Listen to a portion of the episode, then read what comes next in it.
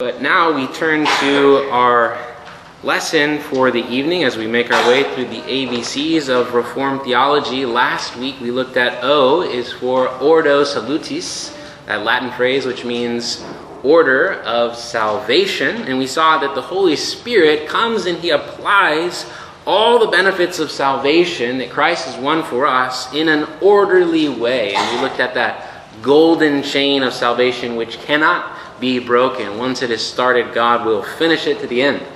And we also saw that He does this first and throughout by uniting us to the person and work of Christ, who is a kind of a personal fountainhead of all those saving benefits. If you remember, I compared it in a sense to the Trinity. As in the Trinity, the Holy Trinity, we ought not to think only of the one essence apart from the three distinct persons. So, with respect to the work of redemption by the Holy Spirit, we shouldn't think of just the distinct blessings apart from the union that we have with Christ. They go together. So, union with Christ is that fountainhead from which flow all the other blessings that the Spirit applies to us in an orderly way. By union with Christ, we are in Him. What a good, good news and good reminder for us again tonight. Now, the Holy Spirit's ability to do this for us, for the elect, for each and every one of the elect, without error, without hindrance, without being stopped in his tracks, well, that is dependent upon another truth, the truth that we are considering tonight, namely divine providence. That is absolutely necessary for the Holy Spirit to be able to fulfill and apply all of those blessings that Christ has won for us. And so we're examining tonight providence. P is for providence. And so let's find in our Belgic Confession of Faith, Article 13, so in the back of our Trinity Psalter hymnals, that is found on page uh, 859, Article 13.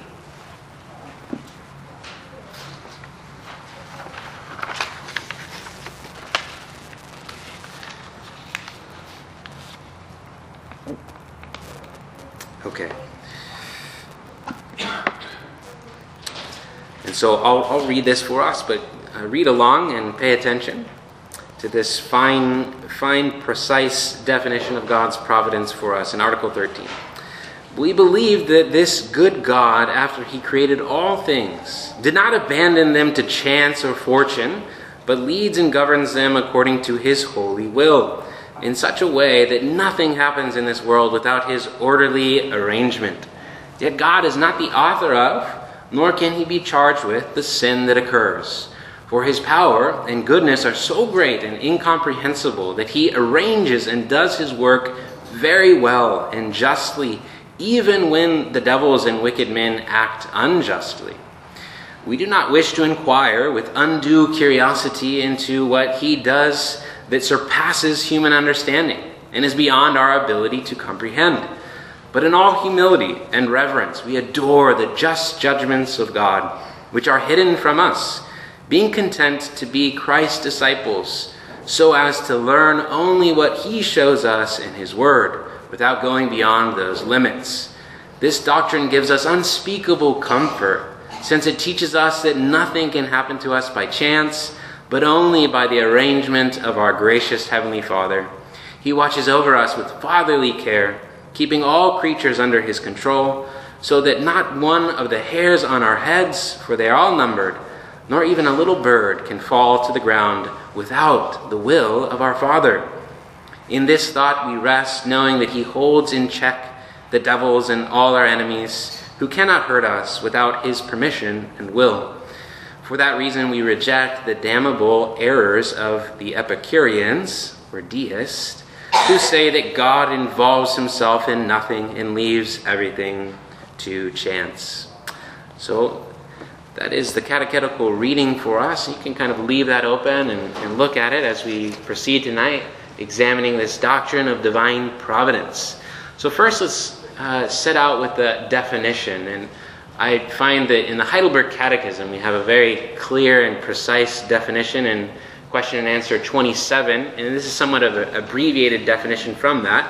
But what is providence? It is the almighty and everywhere present power of God, whereby he upholds and governs all things which do not come by chance, but by his fatherly hand. And so his almighty everywhere power, power which is present, upholding all things, orchestrating all things according to his eternal decision, his eternal decree.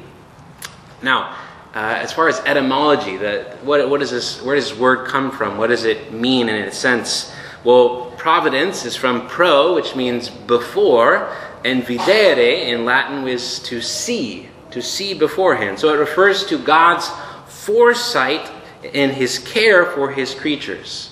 His foresight and care for his creatures. Francis Turretin, great theologian, a scholastic theologian, describes providence as the efficacious administration of all things decreed the temporal government of all things according to that decree. And so he planned all things that would come to pass. In eternity past, before the creation of the world, he had it all planned out, all mapped out. And then in time and in space, the Holy Spirit comes and is actively engaged in his creation to ensure that everything happens according to plan. I was thinking, uh, what is kind of analogous of this? What's an analogy for this? And one that came to my mind is my wife's own work as a civil engineer. She sets out plans for the city and construction workers and then sends those plans out, right? And then, as part of her job, she has to go out onto the field and ensure that those construction workers are doing it in accordance to the plan. And obviously, it's, it's not a perfect analogy, because God the Holy Spirit is perfectly administering and ensuring that everything goes according to His plan. But there is an analogy of truth in that that helps us kind of correlate and see how it corresponds. Executing that eternal counsel of God. And so, uh, to explain this a bit more, it's based on His eternal counsel. The Holy Spirit comes as the agent of God's plan, ensuring that every tiny detail happens in time and in space, which scope encompasses all things. Nothing is outside of God's providence. But especially the narrow focus of his providence is the care of his own, the elect, his special care for us and our salvation. So God has a broad providence. Theologians talk about a broad providence of God, which covers all things to the sm- smallest detail. Like, as we read in the Belgic, from the falling of sparrows, or the falling of even the, the tiniest hair from our head, all of that is in accordance to God's plan and providence.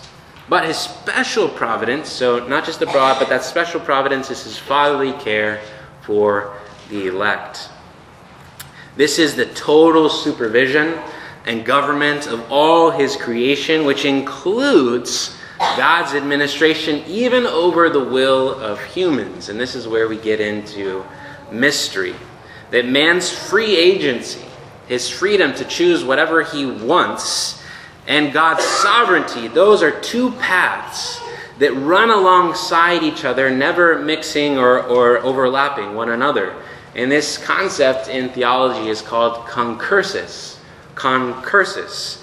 Another Latin word for two courses running alongside each other, never crossing or mixing. They're running concurrently or alongside each other. Two courses.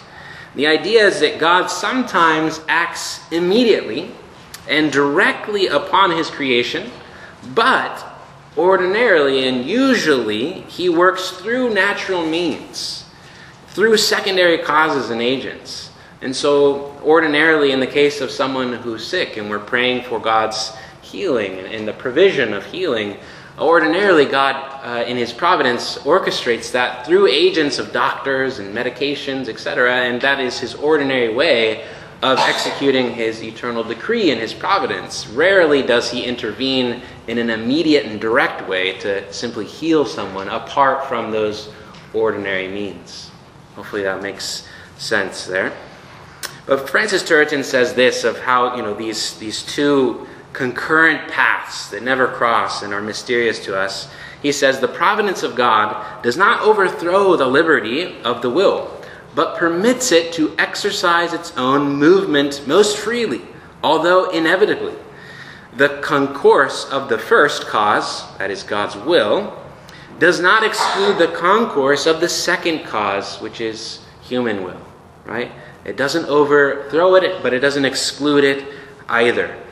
And so we can learn from this that God's providence does not make us into robots, and it does not turn God into the author of sin. But as we looked at from the Belgic, the Belgic, and we along with it, with Reformed and classic Christians, affirm both God's total sovereignty over all things and man's responsibility.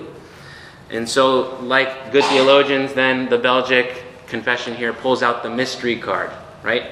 The mystery card when we find ourselves in too deep and we find ourselves uh, there before the foothills of God's majesty and we can't understand it, right? Concursus, this idea is beyond our ability to fully understand it, which is why the Belgic says, God is not the author of, nor can he be charged with that sin which occurs. For his power and goodness are so great and incomprehensible that he arranges and does work very well and justly, even when the devils and wicked men act unjustly. And then notice, it says, We do not wish to inquire with undue curiosity into what he does that surpasses human understanding and is beyond our ability to comprehend. But in all humility and reverence, we adore the just judgments of God which are hidden from us, being content to be Christ's disciples so as to learn only what he shows us in his word without going beyond those limits. And so there are hidden things, secret things that belong to the Lord, but the revealed things that are found in His Word are there for us to learn and to appreciate and apply for us. But we ought not to go beyond those, beyond God's Word, what He has given us, uh, with speculative curiosity. And so we must be content with a certain level of mystery.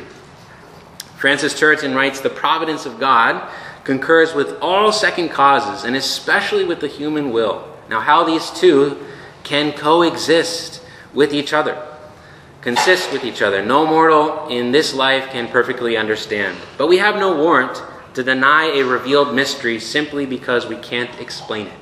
Just because we can't explain the mysteries revealed in God's Word does not mean that they are not true. It means that we are finite and that God is infinite. Uh, we are humble and lowly, and God is majestic and high and lofty and holy. And so, yes, there is a level of mystery in this doctrine of providence and how it relates to God's sovereignty and human responsibility. But we also notice that God's providence here is over all things, including sin, including failures. Uh, although he, failures of humans, of course, although he is not the author of it, he ordains it and permits sin for the ultimate end goal of seeing sin defeated and unraveled in the end. And there are a couple scripture passages in the Bible which um, the contemporary theologian John Piper has called in a book Spectacular Sins, a striking title. It captures the attention, Spectacular Sins, and they prove this point well. Now, first, the sin of selling Joseph into slavery by his brothers and and then, secondly, the sin of the crucifixion of Christ. Now, how are these spectacular sins? In the sense that they were spectacles of terrible sin, horrendous acts, uh, atrocious acts of evil committed against a brother, uh, a friend, and then uh, committed against the very Son of God. But they are also spectacular in the sense of what God was able to accomplish even through these sins by permitting them and allowing them to happen. The great good that God brought out of that. And that's what John Piper means by calling them spectacular sins. So, in the case of Joseph, we read that in, in Genesis 50, verse 20, as for you, he's speaking to his brothers after the fact of them sell, selling him into slavery and him going down into Egypt and them ultimately finding refuge and salvation from his provision there. He says, As for you, you meant evil against me, but God meant it for good, to bring it about that many people should be kept alive as they are today. And so their, their sin, uh, it, it, it was, it originated by their own counsel, their own decision, right?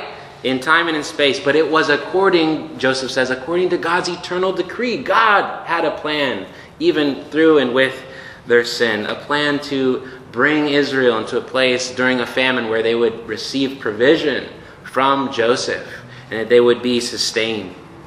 And then also in the case of Jesus, we remember that right after Satan entered Judas Iscariot, our Lord told Judas, What you are going to do, do quickly. That's astonishing.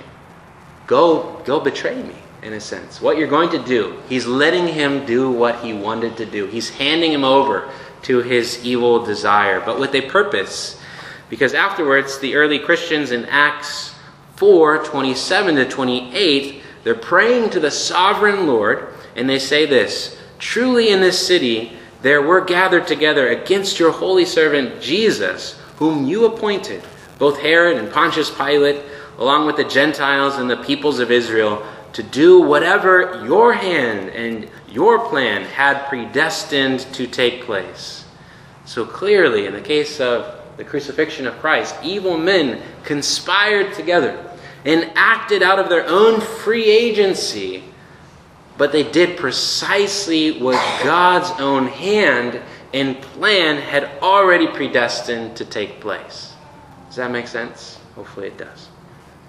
In both cases, God allowed for sin to unfold in order to bring about a greater good. And Francis Turretin says it this way God is the one who elicits light from darkness. Remember in the beginning in creation, he pulls light and creates light out of darkness.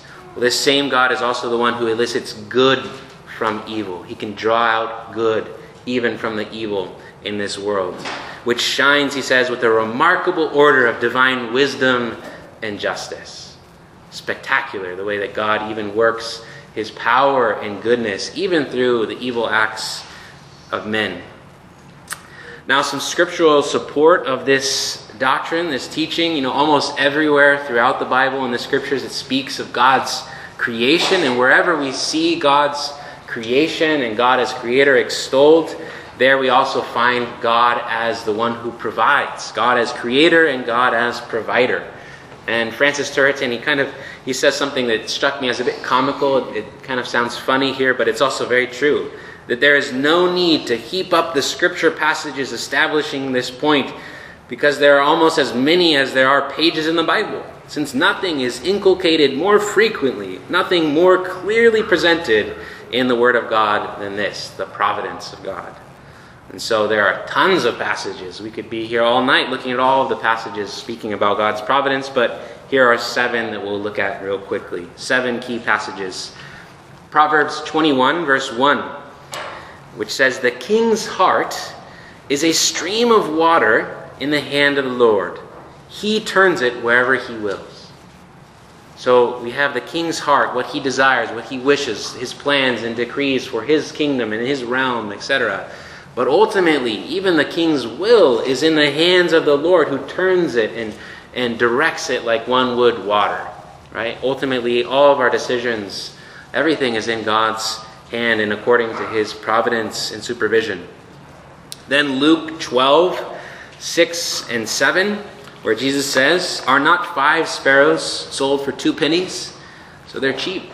They're practically worthless. And not one of them is forgotten by God, he says. Why, even the hairs on your head are numbered. Well, fear not, you are more of more value than the sparrows. His deep and personal, special care that he has for the elect. But also, that first part, right? His general, broad providence over all things, including the sparrows. It, he's saying, Jesus is saying, well, if he has this broad providence and care for even things as, as insignificant as a sparrow, how much more special is his care for you, you who are the apple of his eye? Then Acts 14, verse 16 to 17. We see this. In past generations, God allowed all the nations to walk in their own ways.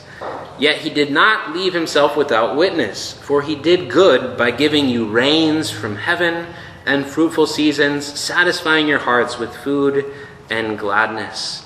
So every good and perfect gift comes from above, from our Father in heaven, and he is the one who sends us rain and sunshine from heaven, fruitful seasons and famines, etc. All things come from his hand, uh, food and gladness as well. Another passage, eight, uh, Acts 17, verse 24 to 25. Acts 17, 24 to 25, and then verse 28 says, The God who made the world and everything in it, so first that statement of his act of creation, being Lord of heaven and earth, does not live in temples made by man, nor is he served by human hands as though he needed anything, since he himself gives to all mankind life and breath and everything. You see, he's sustaining all life. Uh, just as in the beginning, we were, in order for us to be created, in order for us to come to life, we depended upon God's divine act of creating us. So, in order to be sustained, in order to continue living, we must be sustained by his present providence, his power that upholds us. For in him we live and move and have our being, Paul says.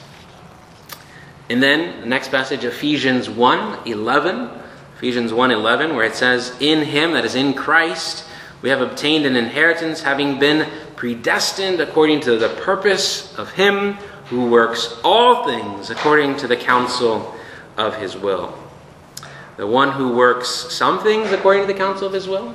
No. All things according to the counsel of his will. So that eternal decree of God, his plan, and then now in time and in space, the Holy Spirit is coming, supervising, and executing every detail of that fine plan of God from eternity past.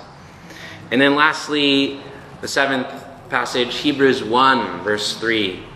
He, being the Son of God, is the radiance of the glory of God, the exact imprint of his nature, and he upholds the universe by the word of his power. So, Jesus, in whom all things consist, Paul says in Colossians 1, um, all things are held together. He is the one that is holding up the universe by the power of his word. And now, lastly, for application, I just want us to bring two, two ideas. One, how this doctrine of providence that we're looking at brings us a challenge and then also brings us a great comfort. But first, a challenge. The truth about God's providence, it puts our ego in a headlock, so to speak.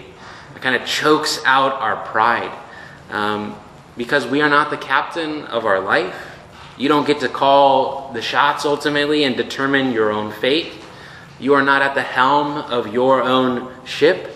So, whether or not you were born into wealth or power, think of that alone, right? The fact that you were born where you were born, into the family that you were born in, that was according to God's providence. You had no say in that, or you had no decision in that. And so, all of this, all of and so all of this, all of this comes from God's providence. Even if you worked hard to climb up and grab success for yourself in life, well, either way, it was according to God's providence and Him enabling you, strengthening you to do that right? And so we see that there's a great challenge to our pride. And a great case in point of this is what we're looking at um, in the Bible study on Wednesday morning with Bill and, and, some other men from our church and other churches in the book of Daniel with King Nebuchadnezzar. In Daniel 2 34, God, through his servant Daniel, says this to the great, powerful king of his day, of that day You, O king, the King of the kings, to whom the God of heaven has given the kingdom, the power and the might and the glory, and to whose hand he has given wherever they dwell the children of man, the beasts of the field, and the birds of the heavens, making you rule over all. Now, this sounds like he's ex- extolling uh, Nebuchadnezzar in one sense, but there's a key, there's some key words that he puts in there by saying that God, the God of heaven, has given you all of these things. This is this is from God's own hand the only reason why you're in this place of high power and position in this world with all the authority and dominion you have is because God has put you there. And later in the story of Daniel, we realize and see how, how God humbled him greatly. Just as easily as he, he put him into that high position, he could put him into the position like a beast, grazing like the cows, right? Humbling him, showing him that we all depend upon God's providence. And you know, Michael Horton says here that really the only proper, only a proper understanding of God's providence over all things allows us to truly give glory to God for all things. Because if some things were left outside of his control and providence, then we couldn't give God the glory for those things. But all things are in accordance to his providence. And we realize this great challenge to us that this is not our world. This is not your world. This is not your story. This is God's world, and it's God's story. And that challenges our pride, our ego, that wants to be at the center of our universe, right? Each morning, guys. And we have to be challenged by this truth. But now here's the comfort. The same truth, considered from a different angle, is a great comfort to us. Yes, this is not my world, but in Christ I have this confidence. This is my Father's world. Oh, let me never forget that though the wrong seems oft so strong, God is the ruler yet. This is my Father's world. The battle is not done. Jesus who died shall be satisfied, and earth and heaven be one. So we see that the, the same thing that challenges our pride on one, on one aspect. This is not our world. It's the same thing that when we find our refuge in Christ brings us great comfort. Because like I mentioned, that, that illustration of God's providence putting us in a headlock and choking us out, so, so to speak. Well, God's providence gets our ego in that way because we're like a man drowning, drowning in our own selfishness and our own narcissism. And to save a person who's drowning, well, you have to first bring them into submission, right? And drag them to shore. Otherwise, they'll kick and, and scream and pull you down with you. And so, in a sense, we see that God drags us out of the sea of our self centeredness to the shore of His powerful love, where we find a sure footing, the confidence of our Father's care for us. And we find that this is good news that God is in control of all things because we believe in Jesus and we are His adopted children. He cares for us. He who is the powerful King of the universe, is also our own loving Father in Jesus Christ. He is able being powerful God, Almighty God, but He is also willing, being our loving Father. And so we can finish by rereading that Belgic confession on this point about the comfort. We'll finish here. This doctrine gives us unspeakable comfort since it teaches us that nothing can happen to us by chance, but only by the arrangement of our gracious Heavenly Father. He watches over us with fatherly care, keeping all creatures under His control so that not one of the hairs on our heads, for they are all numbered, not even a little bird can fall to the ground without the will of our Father. In this thought we rest, knowing that He holds in check the devils and all our enemies who cannot hurt us without His permission and will. Amen. Let's pray. Thank you, Father, for the great challenge to our pride and the great comfort to our hearts that this doctrine of your providence over all things brings us tonight. We take refuge and great comfort and assurance in the fact that because we belong to Jesus by faith, we are your adopted children. And that not only do we belong to your broad providence, but we belong to your special providential care, your fatherly care for us in Christ that not only are you working all things for general good, but you are working all things together for our own good in Christ Jesus, for our conformity to the image of your beloved Son. And so we, we take refuge and comfort in that great truth and ask, Lord, that this doctrine would enter into our hearts and instill within us a peace that surpasses understanding as we trust in you more and more. This we ask in Jesus' name.